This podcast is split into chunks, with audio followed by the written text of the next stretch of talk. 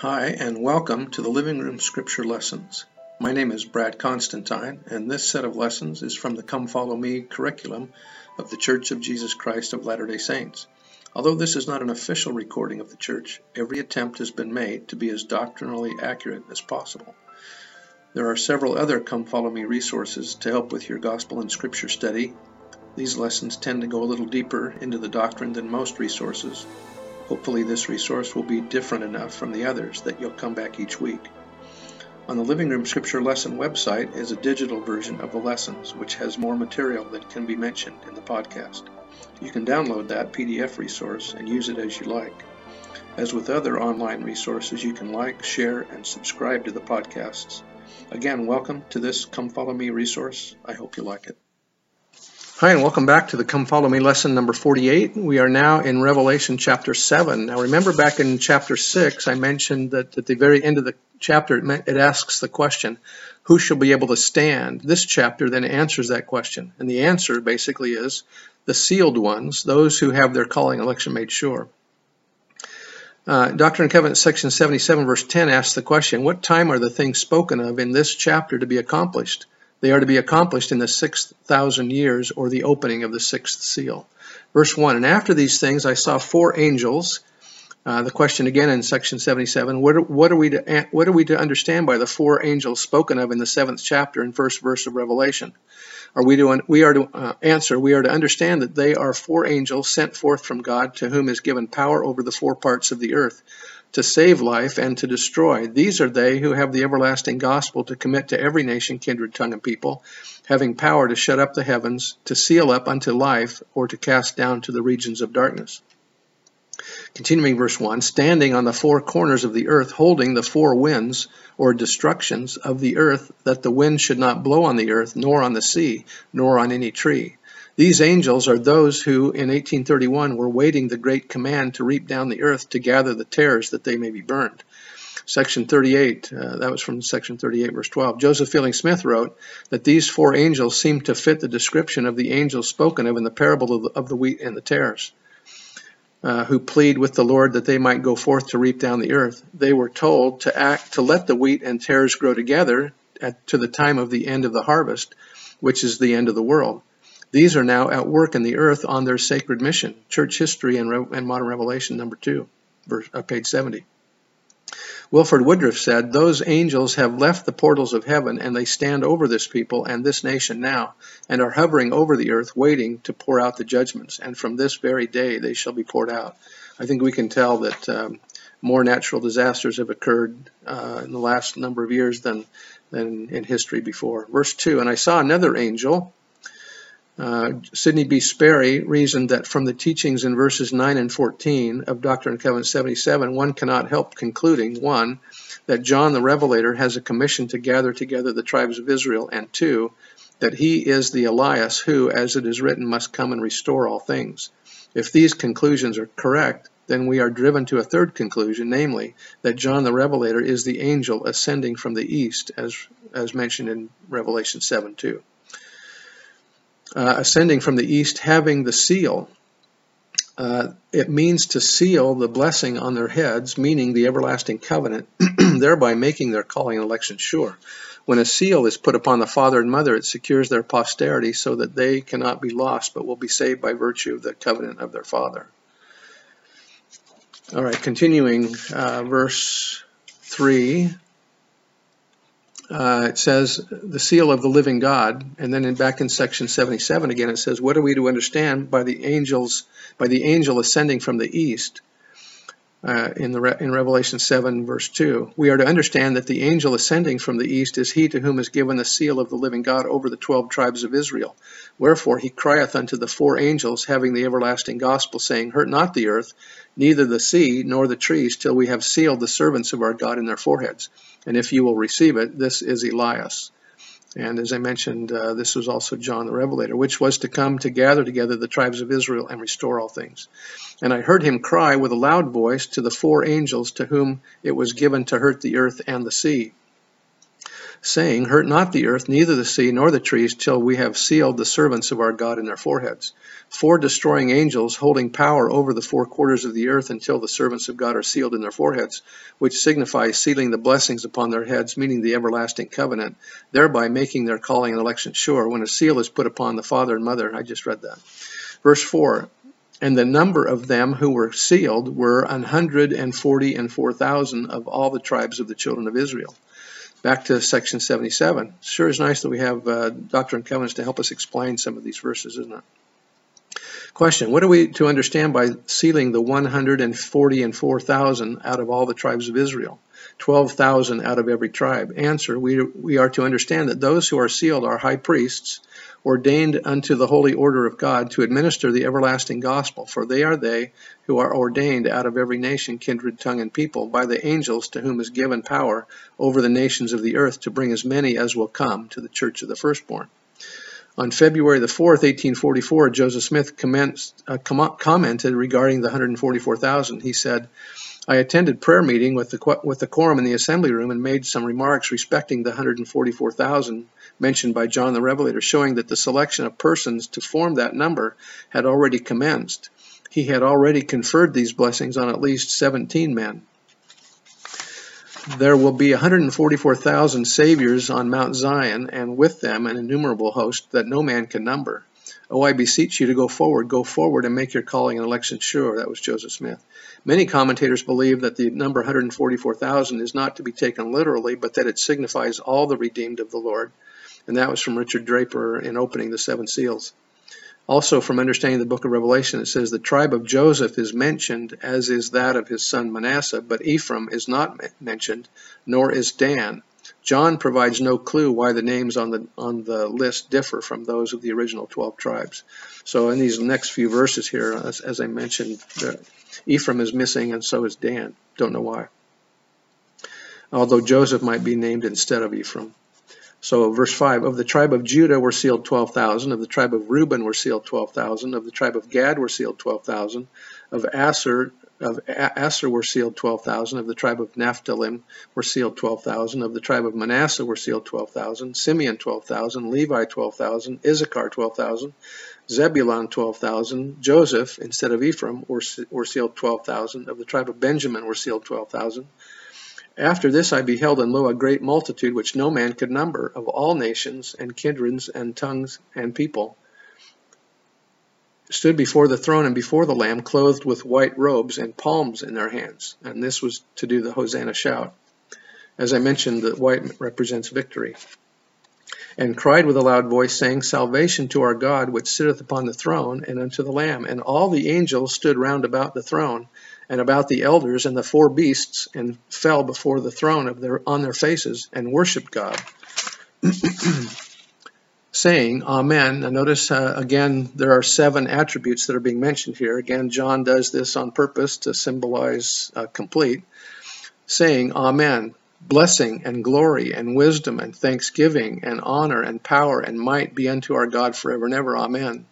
And one, of the elders answered, saying unto me, What are these which are arrayed in white robes, and whence came they? And I said unto him, Sir, thou knowest. And he said to me, These are they which came out of great tribulation, and have washed their robes, and made them white in the blood of the Lamb. God will not deliver us unless we do prove ourselves faithful to him in the, in the severest trouble. For he that will have his robes washed in the blood of the Lamb must come up through great tribulation, even the greatest of all affliction. That was by Joseph Smith. Verse 15 Therefore are they before the throne of God, and serve him day and night in his temple and he that sitteth on the throne shall dwell among them. Those who serve God in the heavenly temple are the same as those who serve in the earthly temples. President Kimball said, I can envision not only man many more temples as the Lord directs us when and where to build them, but I foresee the day when we will make around the clock use of all these sacred holy edifices. I repeat a statement made at the dedication of the great temple in Washington. The day is coming and not too far ahead of us when all temples of this earth will be going day and night. Verse 16 They shall hunger no more, neither thirst any more, neither shall the sun light on them, nor any heat. In other words, Jesus will be among us and we will be protected from any harm. For the Lamb which is in the midst of the throne shall feed them and shall lead them into the living fountains of waters, and God shall wipe away all tears from their eyes. Christ will remove all the pains of our mortality. I bear testimony of the truth of these things, and if I was marking my scriptures, I might mark verse 12, uh, verse 15 as a temple verse. Um, and uh, there's lots of temple imagery here that uh, that are in the in the book of Revelation, chapter 8. Verse, I'm to, let me give you a little background first before we get into chapter 8. first of all, uh, we're going to hear about lots of destructions and desolations and pestilences and all these other things. And the Lord says to us, Be not troubled. Section 45 uh, of the Doctrine and Covenant says, I said unto them, Be not troubled, for when all these things shall come to pass, ye may know that the promises which have been made unto you shall be fulfilled. Can you tell me where the people are who shall be shielded and protected from these calamities and judgments which are even now at our doors. I'll tell you, the priesthood of God who honor their priesthood and who are worthy of their blessings are the only ones who shall have this safety and protection. No other people have a right to be shielded from these judgments. They are at our very doors. Not even this people will escape them entirely. They will come down like the judgments of Sodom and Gomorrah, and none but the priesthood will be safe from their fury. God has held the angels of destruction for many years, lest they should reap down the wheat and the tares. But I want to tell you now that those angels have left the portals of heaven and they stand over the earth waiting to pour out the judgments.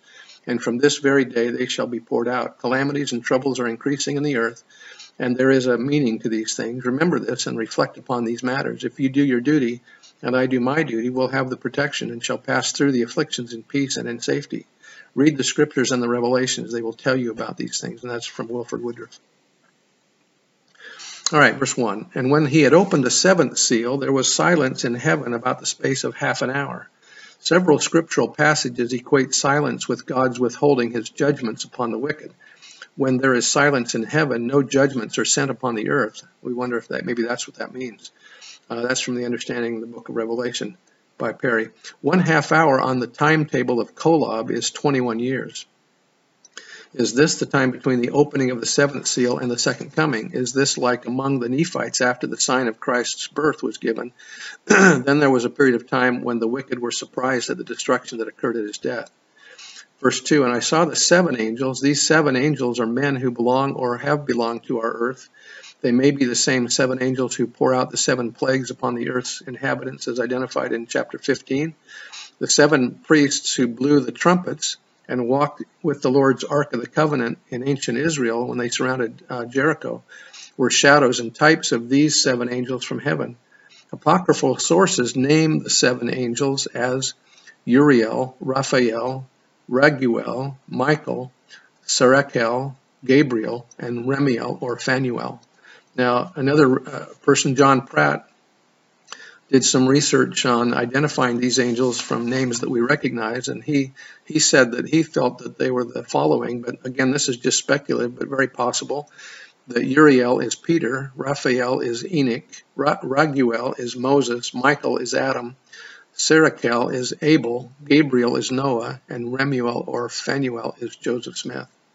So we don't know that for sure, but it's just a possibility that those seven angels are represented by these men um, which stood before God, and to them were given seven trumpets. Now, in the in Doctrine and Covenant 77, again, the question is, what are we to understand by the sounding of the trumpets mentioned in the eighth chapter of Revelation? Answer: We are to understand that as, as God made the world in six days, and the seventh day He finished His work and sanctified it, and also formed man out of the dust of the earth. Even so, in the beginning of the seven thousand years will the Lord God sanctify the earth and complete the salvation of man and judge all things, and shall redeem all things, except that which he hath not put into his power, when he shall have sealed all things unto the end of all things. And the sounding of the trumpets of the seven angels are the preparing and finishing of his work, in the beginning of the seven thousand years, the preparing of the way before the time of his coming. Verse 3 And another angel came and stood at the altar, having a golden censer, and there was given unto him much incense, that he should offer it with the prayers of all saints upon the golden altar which was before the throne. And the smoke of the incense which came with the prayers of the saints ascended up before God out of the angel's hand. Now the smoke from the incense is like the prayers of the saints rising up to heaven. In Solomon's temple and in Herod's temple was also incense which was burning day and night to represent the constant prayers.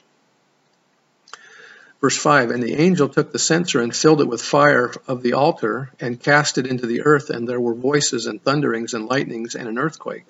And the seven angels which had the seven trumpets prepared themselves to sound.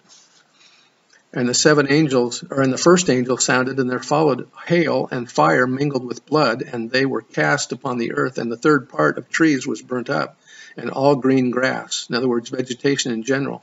This would cause a worldwide famine and millions of deaths was burnt up. The Lord has not revealed how this will happen. Ezekiel says, And I will plead against him with pestilence and with blood, and I will rain upon him and upon his bands and upon the many people that are with him, and overflowing rain and great hailstones, fire and brimstone. So it sounds like a big hailstorm or something that's going to destroy a third part of the crops of the earth. Verse 8 And the, and the second angel sounded, and as, and as it were a great mountain burning with fire was cast into the sea. Is this a volcano or some natural upheaval?